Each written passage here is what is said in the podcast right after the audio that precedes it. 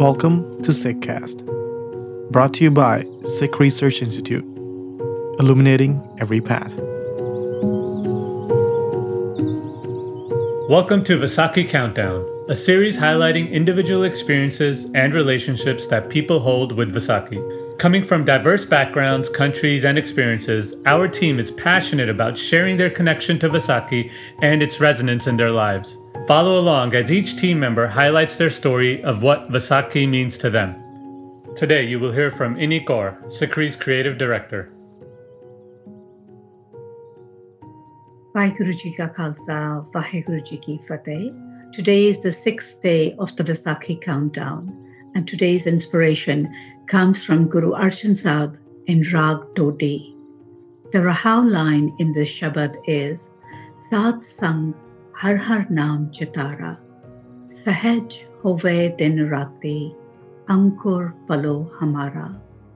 rahau I want to just take a moment to dwell on the word satsang. So, when it is in the singular, it is for guru, and when it is in the plural, it is for guru like Sikhs.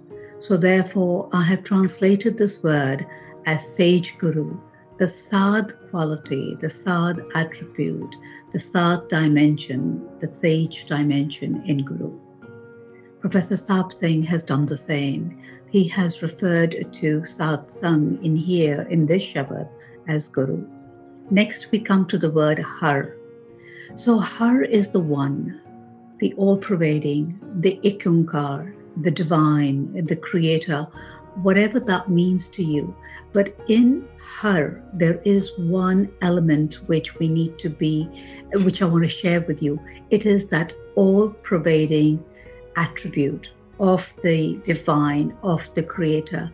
So when Har comes in the Shabad, it is that all pervading nature that we refer to. The next is Nam. So, what is Nam? There is, I cannot do is justice. I don't have that knowledge. But what I do is, I want to share with you what Paisa Bhai Vir Singh Ji talks about Nam. He says, think about Nam as the ray of the sun.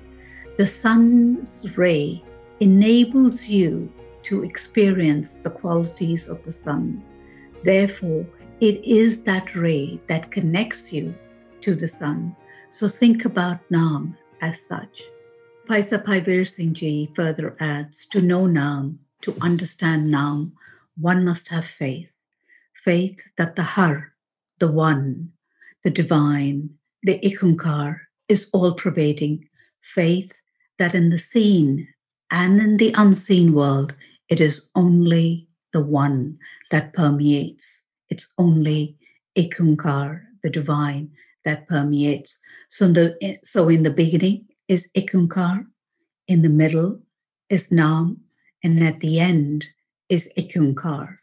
But he has a beautiful way of saying that. He's, he uses the words, he says, in the beginning, it is the nami, the giver. In the middle is nam, and at the end is the nami.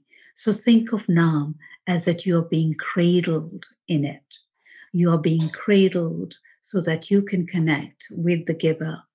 So when Guru urges us to remember Nam, it is so that we can connect with this giver, with Ikunkar, with the divine. Now, Nam is many things. It's not only repetition. Yes, Nam is repetition, but Nam is also remembrance. Nam is also sensation. Nam is life. Nam is grace. Nam is love, devotion, ecstasy, and rapture.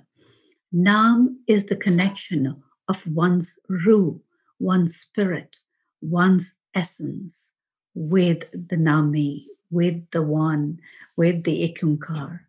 Nam is also the awakening of one's own spirit, one's essence, that yearning that one has to connect to the Nami, that too is Nam.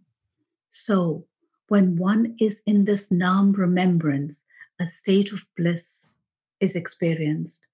And in that bliss, the seed sprouts. Now, what is this seed? Gurbani reveals that all of us have this seed, And this seed is the love seed, the seed, um, the seed of love, the prem, which is in all of us. And in this exquisite Shabad, Guru reveals how we can sprout this seed.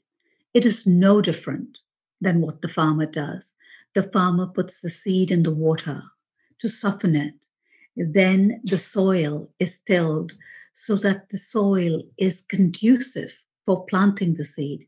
Then comes the watering, nurturing, and protecting the seed as much as he can.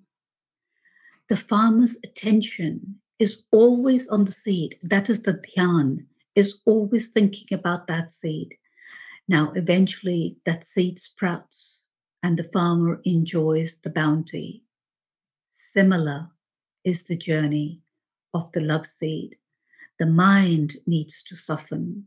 And how does the mind soften?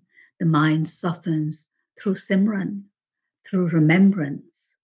And then comes the practice, the sadhana, the discipline one inculcates for this remembrance, for this love seed to sprout. And then is the chiseling and the nurturing that Shabad does. And during this entire process, the being, the individual, needs to be in a heightened state of awareness for what is being sprouted is beyond precious. The weeds of lust, anger, greed, attachment, ego multiply effortlessly, and these weeds prevent the love seed from sprouting. The Guru reveals in those whom the love seed sprouts, they meet the perfect Guru and are protected. No longer are they bound to the cycle of birth and death, which means that they have risen above fear and have become fearless. No longer do they die a thousand deaths a day, and they enter the divine sanctuary and their sufferings end. Saran is a word which I have translated as sanctuary, and this world has a very strong hold on me. Sanctuary is a place where you are nurtured, where you are protected, where you feel actually safe, and you let your guard down and you become vulnerable because you know you are protected. So, how does one enter the sanctuary? What does one need to do? There is no prescribed method, at least none that I can share with you. All I know that it is, it is a journey that a seeker willingly undertakes.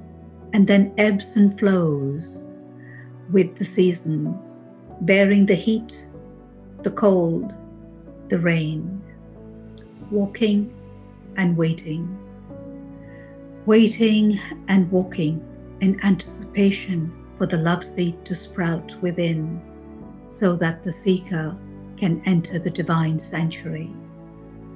May this Vaisakhi, the longing to enter this sanctuary, enter us too. Thank you for joining me today. Wishing you all an enriching Vaisakhi. Vaheguru Ji Ka Khalsa, Vaheguru Ji Ki Fateh.